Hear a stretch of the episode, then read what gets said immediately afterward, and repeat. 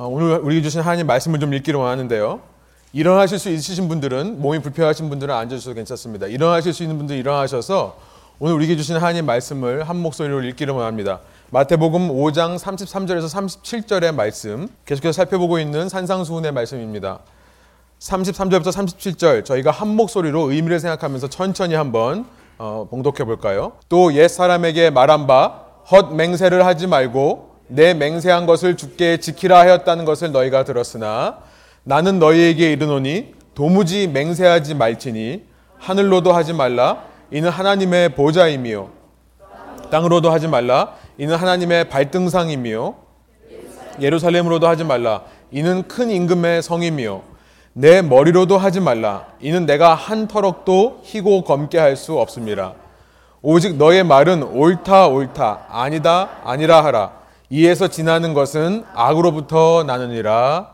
아멘. 함께 앉아서 기도하고 말씀 나누죠. 살아계신 하나님 오늘도 저희에게 주님께서 인간을 통해 하나님의 음성을 들려주신 줄 믿습니다. 이것을 이 말씀을 받을 때 이것을 사람이 기록한 말로 또 사람이 전하는 말로 받지 아니하고 하나님께서 오늘 우리에게 말씀해 주시는 왕국의 복음이라 믿고 받아들일 수 있도록 인도하여 주시고 지금 저희가 이것을 머리로만 아는 것이 아니라 이 왕국 복음이 저의 삶에서 실현되기 위해 헌신하며 결단하는 일들이 있어질 수 있도록 주께서 함께하여 주십시오.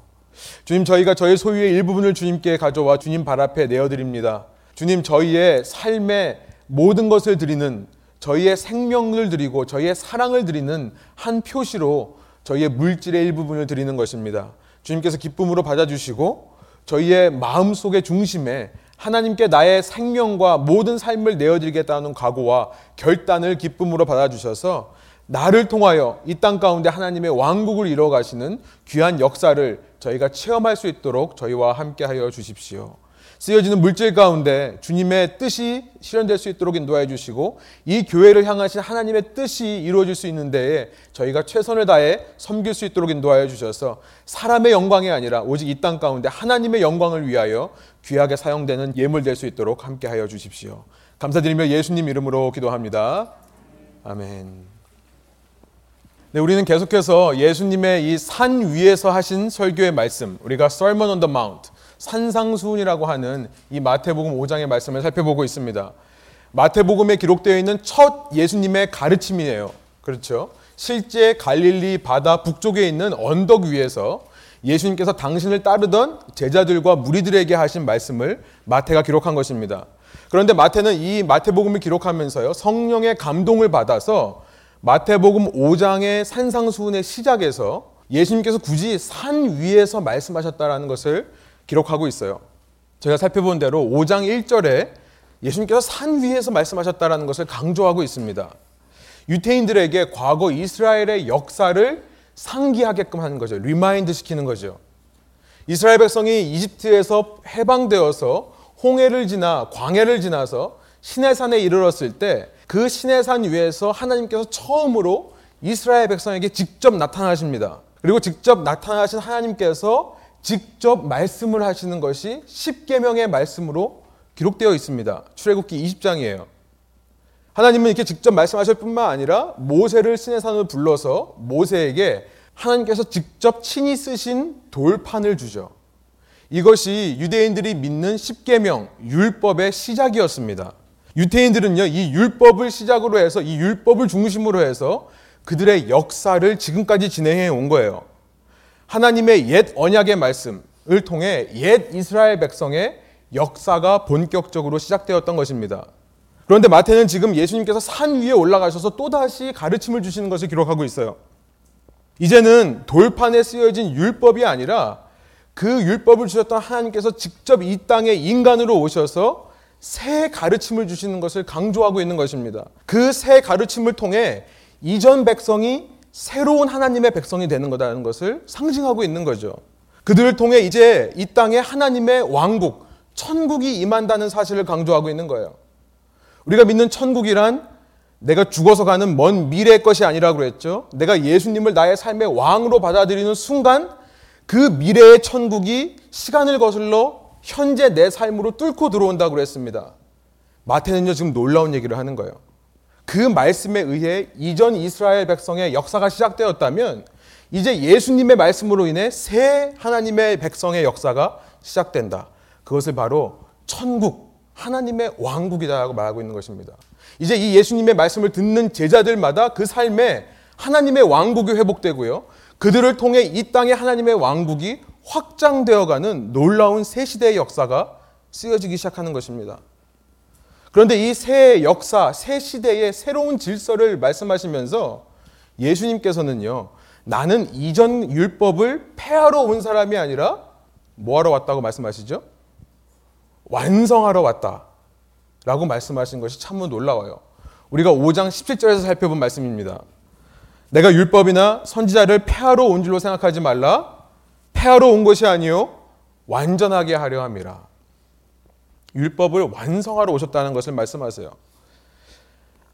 예수님은 어떤 면에서 혁명가 혹은 개혁가라고 하기보다는 보수주의자라고 할 수 있을 것 같습니다. 혁명가, revolutionary. 혁명이란, revolution이란 이전 체제를 무너뜨리고 새로운 체제를 만드는 사람들을 가리켜서 혁명가라고 하죠. 개혁가, reformer라는 것은요. 이전에 있는 체제를 뜯어 고치는 것을 말합니다. 수정하고 보완해서 더 나은 것으로 발전시키는 것을 말해요. 예수님은 율법을 없애고 새로운 율법을 주신 게 아니었어요. 예수님은 율법을 뜯어 고쳐서 더 나은 율법으로 만드는 것이 아니었습니다. 예수님은요, 이전 율법의 본래 의미를 드러내시기를 원했던 거예요.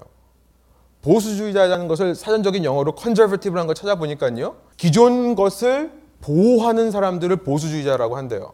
기존 것의 의미가 퇴색되지 않고 변질되지 않게 하기 위해 보호하시는 거죠.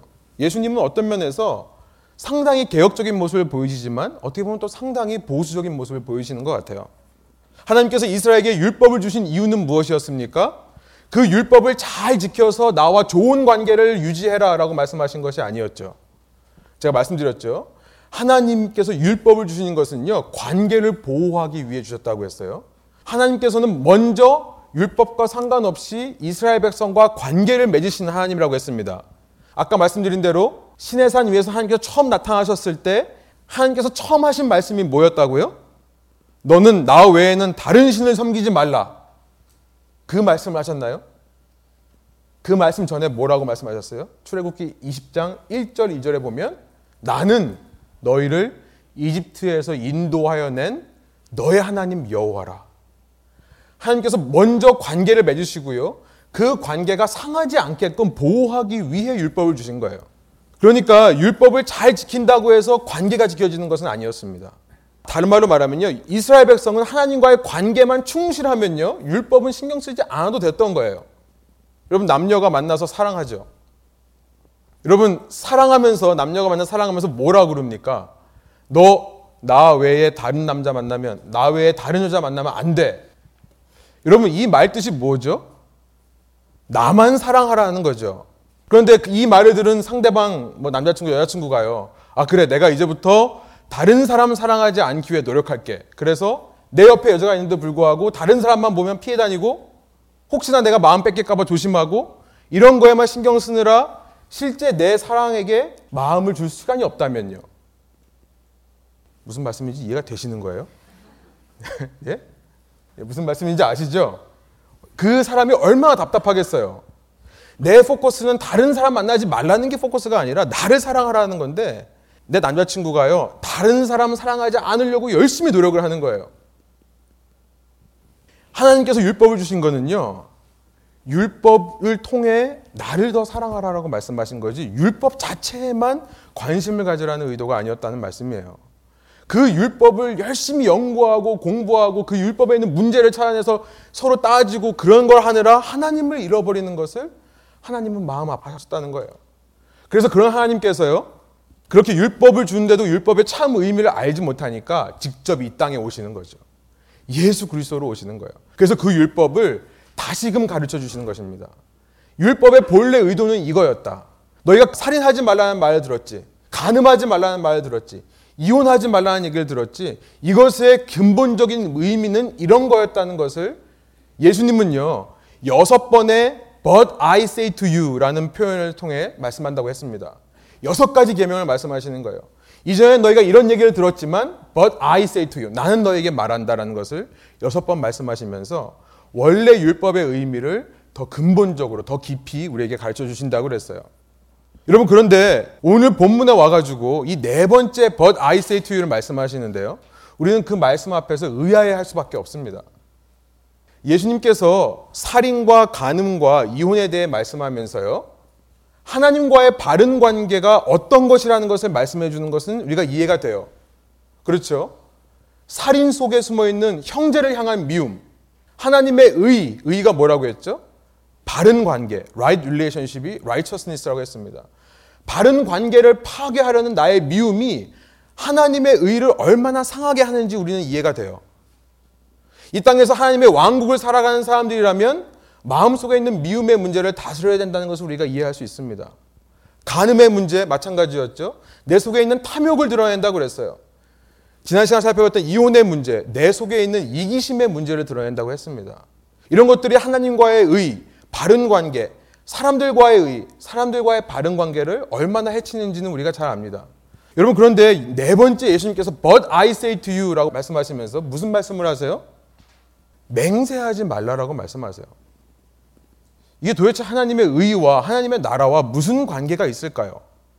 33절과 34절 상반절을 한번 저희가 한번 읽어보겠습니다. 또 옛사람에게 말한 바 헛 맹세를 하지 말고 내 맹세한 것을 죽게 지키라 하였다는 것을 너희가 들었으나 나는 너희에게 이르노니 도무지 맹세하지 말지니 이렇게 말씀하세요.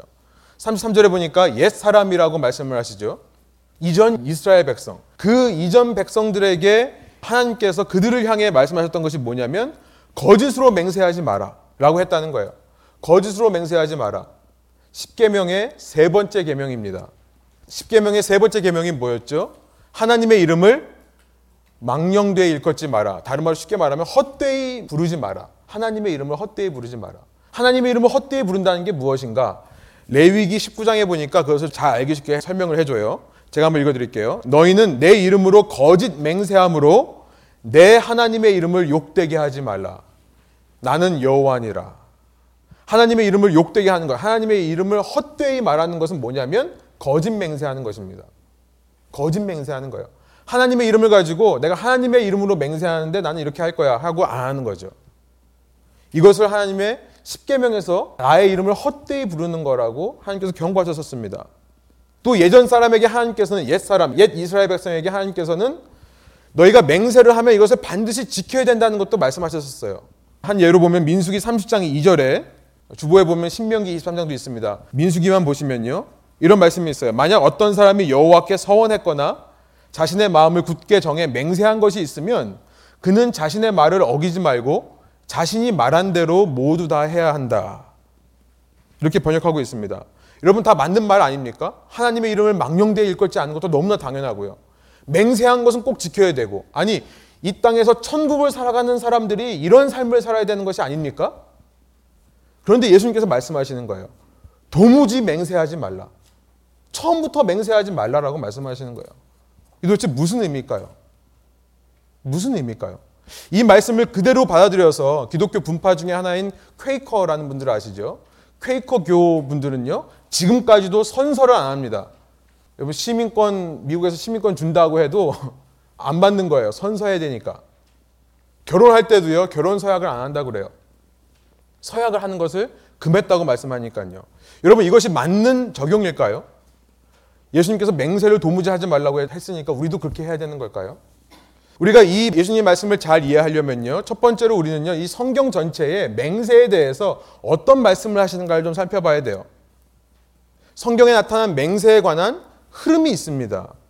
성경은요. 결론적으로 말하면 맹세하는 것에 대해서 부정적인 입장을 취하지 않아요. 하나님께서는요. 율법을 통해 사람들에게 맹세하라라고 시켰습니다. 제가 나중에 원고를 인터넷에 올릴 테니까요. 한번 읽어보시면 자세히 있습니다. 궁금하신 분들은요. 어떤 사람이 도둑질을 했을 경우에 도둑질을 했는지 안 했는지를 맹세하게끔 했어요. 어떤 한 여자가 간통을 했을 경우, 남, 다른 남자와 잔 것처럼 보였을 경우에 실제로 잠자리를 했는지 안 했는지 맹세하게끔 하라라고 하나님께서 명령하셨습니다. 하나님께서 이스라엘 백성에게 너희가 우상을 섬기지 않겠다고 나에게 맹세해라라고 맹세를 시키셨어요. 뿐만 아니라 성경 속에는요, 성경에 등장하는 믿음 좋은 사람들 가운데 맹세하는 모습들이 참 많이 나옵니다. 아브라함이 자신의 아들 이삭의 아내를 찾으러 자신의 종을 보낼 때 종에게 맹세하게끔 하죠. 창세기 24장에 나와 있어요. 야곱이 죽기 전에 아들 요셉에게 맹세하게 합니다. 너 맹세해라. 내가 죽으면 나를 이집트에 묻지 말고 가나안 땅에 묻어줘라. 맹세하게끔 해요. 우리가 잘 아는 다윗과 다윗의 친구 누구죠? 요나단. 둘이 맹세를 했죠. 함께 영원히 우정을 변치 않기로 맹세했었어요. 무엇보다 하나님 자체가요. 맹세하는 것을 즐겨 하시는 하나님이세요. 하나님은 아브라함 자손에게 내가 너에게 복을 주겠다. 너의 자손이 하늘의 별처럼 땅의 모래알처럼 많게 하겠다. 스스로 맹세하셨다라고 말씀하십니다. 출애굽기를 보면요. 하나님께서 모세를 처음 불러서 이스라엘 백성을 구원하실 때 내가 이 이스라엘 백성을 반드시 구원하여 내서 약속의 땅 가나안에 들어가게 하리라. 이것을 맹세하신다는 표현을 써요. 이사야서라든지 예레미야라든지 특별히 에스겔서에 보면은 하나님께서 이런 표현을 많이 쓰십니다. 내가 나를 두고 맹세하노니. 특별히 에스겔서에서는요. 수도 없이 많이 나와요. 내가 나의 삶을 가지고 맹세하노니. 구약만 그렇습니까? 신약으로 오면요. 사도 바울도 서원을 했죠. 사도 바울도 편지를 쓰면서 로마 교회, 고린도 교회, 갈라디아 교회, 데살로니가 교회 편지하면서요. 서원을 하면서 하나님께 맹세하면서 편지를 보낸 것들이 기록되어 있어요. 제가 여기 원고에 썼습니다. 도대체 이 말씀을 예수님의 맹세하지 말라는 말씀을 어떻게 이해해야 될까요? 좀 더 나아가서 우리는 성경에 나와 있는 것만 아니라 당시 유대인들의 그 성경을 읽고 나서 어떤 관습을 가졌는지를 살펴봐야 됩니다. 당시 유대인들의 문화에 대해서도 알아야 되겠어요. 성경의 이처럼 맹세에 대해서 부정적인 태도를 취하지 않고 또 성경의 맹세에 대해서 많이 나와 있기 때문에요. 유태인들도 실제 삶에서 맹세를 많이 했다고 합니다. 유대인들의 기록에 보면 이런 것들이 많이 나와 있는데요. 제가 이런 기록을 찾았어요. 유대인들은요, 말할 때 그냥 아무 의미 없이 맹세를 했대요. 예를 들면 이런 표현이에요. 내 머리를 걸고 말하는데. 내가 내 머리를 걸고 말하겠다. 이런 표현을 썼대요. 내가 이스라엘의 평화를 보지 못하는 것을 전제로 말하는데. 이런 말을 했대요. 한국말로 생각해 보니까 아마 이런 말일 것 같아요. 한국말에 솔직히라는 말이 있죠. 누가 의심하지도 않는데 솔직히라는 말 많이 이렇게 예, 솔직히 말하는데 솔직히 내 생각에는 이렇게 예, 그런 것과 비슷한 것 같아요. 그런 개념으로 별 의미 없이 맹세들을 많이 했어요. 그런데 이런 습관적인 맹세와는 달리요.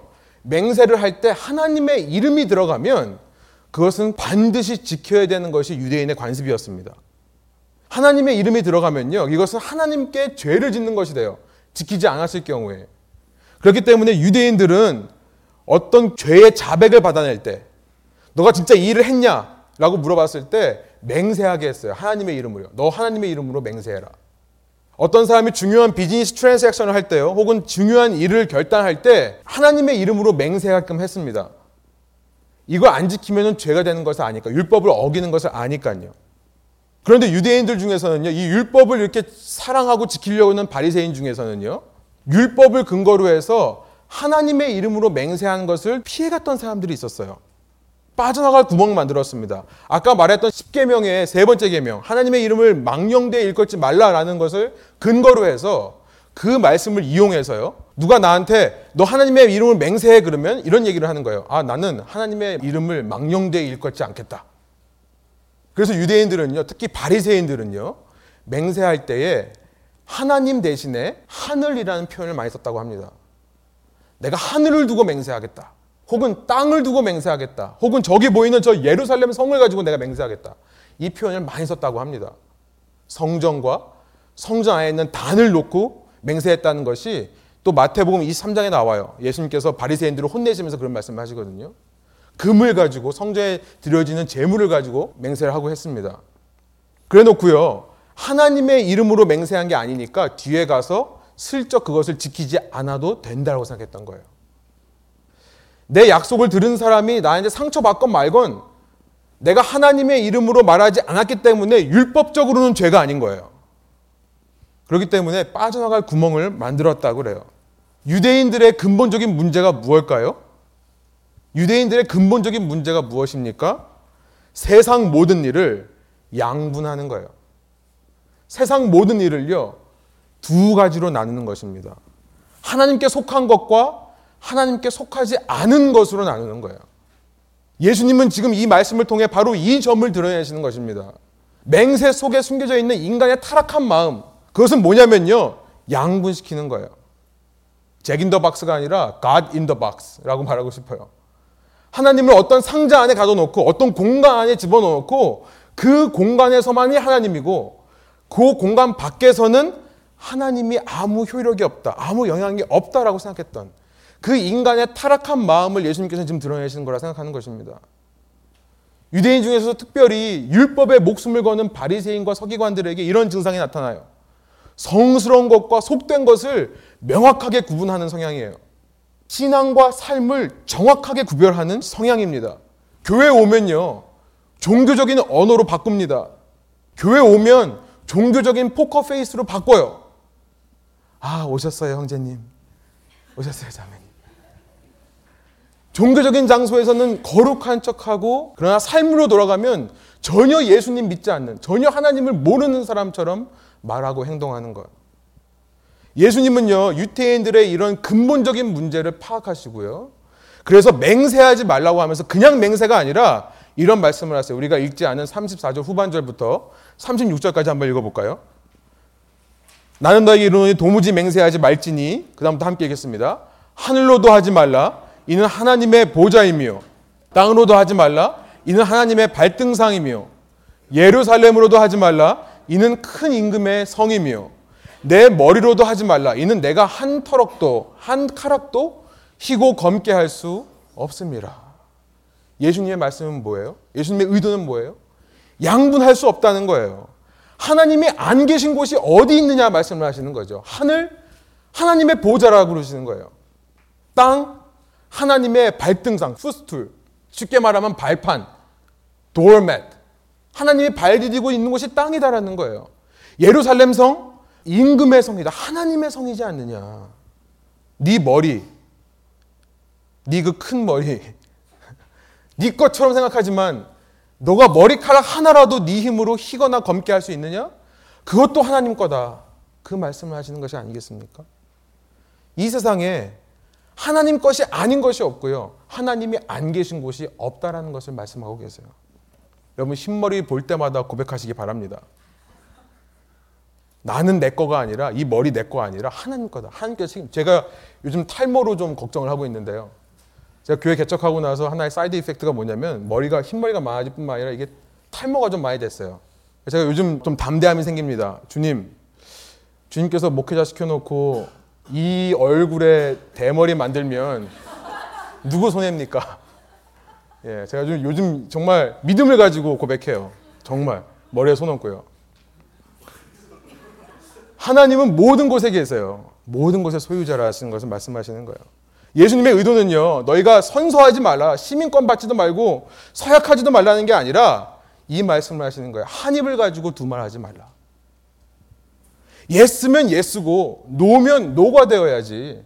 한 입을 가지고 두 가지를 다 말하지 말아라.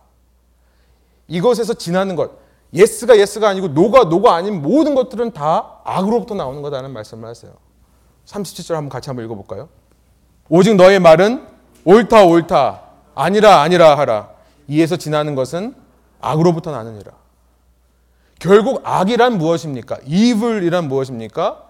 yes라고 해놓고요. 속으로는 maybe. 그래, yes라고는 했지만 모든 상황이 다 맞으면 no라고 해놓고 아 그래도 어떻게 안 할 수가 있어. 할 땐 해야지. 악이란 무엇입니까? 신실하지 못함을 말하는 거예요. 인테그리티가 없는 거. integrity가 무엇입니까? 하나됨이에요. 둘로 나뉘지 않고 하나 되어 있는 것을 신실함, integrity라고 하는 것입니다. 늘 한결같은 모습이요. 교회에 나와서는 종교적인 장소에서는 내 입으로 종교적인 말을 하고 입으로 찬양하고 감사한다고 하면서 실제 삶에서는 불평하고 불만하는 저주하고 욕하는 것들을 쏟아낸다면 신실함이 없는 것이죠. 예물 드리는 내 손, 하나님을 섬기는 내 손, 하나님을 섬긴다고 하면서 이 손으로 죄를 짓는다면 신실한 모습이 아닌 것입니다. 매주마다 예배를 드리러 내 발로 이 자리에 나오지만 내 삶의 장소에서 내가 가고 싶은 것, 내가 좋아하는 것, 쾌락적인 곳에 가기를 기뻐하는 마음이 있다면 신실함이 없는 것이죠. 이렇게 둘로 나뉜 마음은 모든 악의 뿌리가 된다는 것을 말씀하시는 거예요. 그 두 마음, 서로 상반된 말과 행동이 일치하지 않는 마음으로 사는 것은요, 악으로 하여금 일할 수 있는 기회를 주는 것입니다. 이것을 기억하시기 바래요. 나의 신실하지 않음은요, 악으로 하여금 일할 수 있는 기회를 주는 거다. 아무리 종교적인 언어와 아무리 종교적인 모습으로 내 삶을 꾸미고 치장한다 하더라도요. 교회에서 어떤 직분을 받고 어떤 타이틀을 갖고 열심히 봉사한다 하더라도요. 그 악을 커버할 수 없습니다. 내 본질이 변하지 않으면요. 내 성품이 신실하신 예수님을 닮아 내 속에 integrity가 생기지 않으면요. 유진 피터슨이라는 분이 메시지 바이블이라는 것을 쓰셨죠. 메시지 성경. 성경을 묵상하시고 이분이 나름대로 의역한 것입니다. 그 메시지 바이블은 원어하고는 참 많이 다르지만요. 보면 참 많이 도움이 돼요. 신앙에요. 그 메시지 바이블에서 오늘 본문을요. 어떻게 번역하는지 한번 보세요. 제가 한번 읽어드릴게요. 그리고 마음에 없는 말은 아예 하지 마라. 이 권고는 우리 전통에 깊숙이 박혀 있다. 기도해 주겠다고 말하고는 기도하지 않거나 마음에도 없으면서 하나님이 함께 하시길 빈다라고 하며 경건한 말로 연막을 치면 상황이 더 악화될 뿐이다. 종교적인 장식을 멋지게 단다고 해서 너의 말이 진실해지는 것은 아니다. 너의 말을 거룩하게 할수록 그 말의 진실성은 떨어진다. 놀라운 번역이죠. 말을 거룩하게 할수록 진실성이 떨어진다는 거예요. 어떻게 하라는 겁니까? 행동하라는 거예요. yes면 yes. 다음이죠. 그러면 그렇다. 아니면 아니다라고만 하여라. 자기 뜻을 관철하려고 말을 조작하다가는 잘못된 길로 빠진다. 이렇게 번역하고 있습니다. 여러분 시대가 갈수록 전도가 힘들어진다고 해요. 왜 전도가 힘들어집니까? 미디어가 발달하고 인터넷이 발달할수록요. 이중적인 교인들의 모습, 이중적인 종교인들의 모습이 세상에 너무나 잘 알려지기 때문에 그런 것 같아요. 기독교인들의 이 이중적인 모습을 통해 악이 일할 수 있는 기회를 찾는 거예요. 저는 그렇게 생각합니다. 이 시대에 악이 판치고 있어요. 미디어 잘못이 아닙니다. 미디어가 잘 발달하면요. 오히려 기독교인들이 더 좋은 모습을 더 많이 보여줄 수 있는 거예요. 우리 속에 이 이중적인 모습이 있기 때문에 이 세상이 지금 이렇게 악 속에 빠져 있는 기회를 주는 거예요. 비밀을 제공하는 것입니다. 예수님께서 맹세하지 말라고 한 것은요, 단순히 선서 차원, 서약 차원에서 이해할 것이 아니라 예수님의 이 말씀은요, 악의 뿌리를 뽑을 수 있는 아주 실용적이고도 현실적이고도 근본적인 해결책을 주시는 거라 이해할 수 있는 것입니다. 여러분 그러고 보면요 이 말씀이야말로 너무나 우리 피부에 와닿는 말씀이 되는 거예요. 그 어떤 말씀보다 우리 삶에 더 깊이 적용이 가능한 말씀이 되는 것입니다. 내가 한 yes가 실제로 yes가 된다면요 악이 일할 기회를 없애버리는 거가 된다는 거예요. 내가 이제 no 안 하겠습니다 한 것을 내가 이제 말하지 않게 그 말 입에 담지 않겠습니다 한 것이 실제로 no가 되면 악이 역사할 수 있는 힘을 잃어버린다는 것입니다. 여러분 소원하기는 우리 삶에 이렇게 악의 문제를 근본적으로 해결할 수 있는 해결책이 해결책으로 끝나는 것이 아니라 우리의 삶의 행동으로 나타나기를 간절히 소원합니다. 제가 connection group을 새로 편성하면서요. 제가 기존에 이제 connection group 서약서가 있었어요. 기억하세요? 처음 작년에 connection group 할 때 다 막 서약했었죠. 제가 이 서약서를 하면서 이 말씀을 묵상하다가 아 이제부터 우리 교회는 서약하지 말아야겠다 생각이 들었습니다. 예, 서약서는 서약서란 서약서를 다 없애버리려고요. 아멘. 대신 예수님의 이 말씀을 가르치기를 원해요. 모일 때마다요. 서약해서 서약했기 때문에 지키고 안 하면 안 지키고 여러분 유대인의 사고방식과 조금도 다른 것이 아닙니다. 서약할 필요 없이 yes가 yes 되는 교회 됐으면 좋겠어요. 하기로 결단했으면 그대로 행동에 옮기는. 그러나 우리가 뭘 yes해야 될지는 알아야 되기에 서약서는 아니지만 결단서 해서 예. 여러분들이 여러분들이 이제 예배 끝나고 모이셔서 이번 주 중에 모이신 분들 중에 모이셔서 우리 connection group을 인도하신 분들과 함께 한번 읽어보시길 바래요. 결단서로 준비는 했습니다. 예. 아멘 하셨던 분들 갑자기 급 실망하시네요. 여러분 주후 2세기의 church father 교부였던 알렉산드리아의 클레멘트라는 사람이 있어요. 그 사람은요 크리스천들이 어떤 사람인가에 대해서 이렇게 정의합니다. 크리스천이란 그 사람 주위에 그 누구도 그 사람 보고 맹세하라고 시킬 마음조차 들지 않는 사람이 진짜 크리스천이다. 주위에 있는 사람들이 그 사람을 보면 너 맹세하라는 말 생각하고 싶지도 않을 정도로 그렇게 신실한 사람들이 크리스천이라고 얘기를 하는 거예요. 저는 마치 잭 바워 같은 사람이라고 생각해요. 잭 바워 아세요? 잠깐 보여주시겠어요? 미국에서 굉장히 인기였던 드라마인데요. 잭 바워라는 이 엔타이 테러리스트, 테러리스트를 막는 특수 요원인데요. 이 사람은요 어떤 상황 가운데서도 한마디면은 상대방이 따라줘요. 그 말이 뭡니까? 미국에서 유행어가 됐어요. I give you my word. 내가 내 말을 너한테 줄게. 어떤 보증도 어떤 증명도 맹세할 필요 없습니다. 잭 바워가 말하면요 그대로 이루어지다 이렇게 되는 거예요. 여러분 우리가 다 같이 잭 바워 같은 사람 됐으면 좋겠어요. 젊으신 분들 기억하기 쉬우라고 이걸 좀 했습니다. 진실을 듣기 위해 맹세시킬 필요가 없는 사람.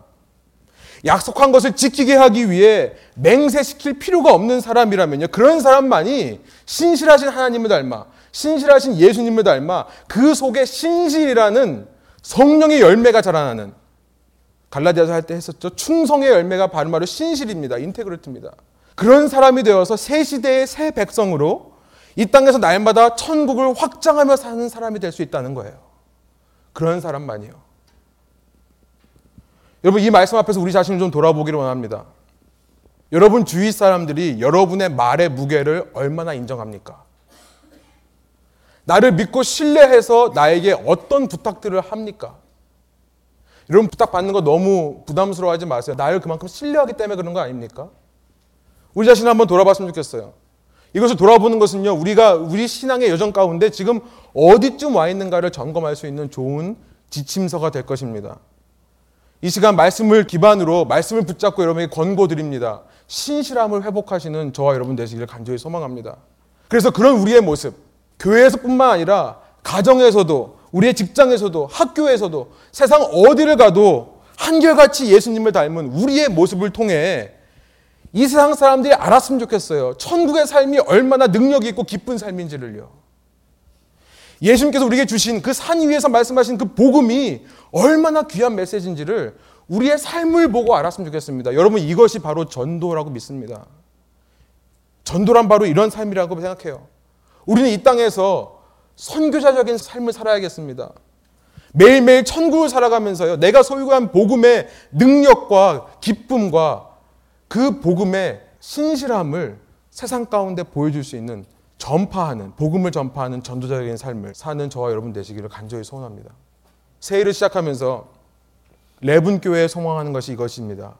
우리 교회가 그런 전도자적인 삶, 선교자적인 삶을 사는 사람들의 모임으로 소문나기를 원합니다. 이것이 오늘 우리를 향한 하나님의 뜻이라 믿습니다. 함께 기도하시겠습니다.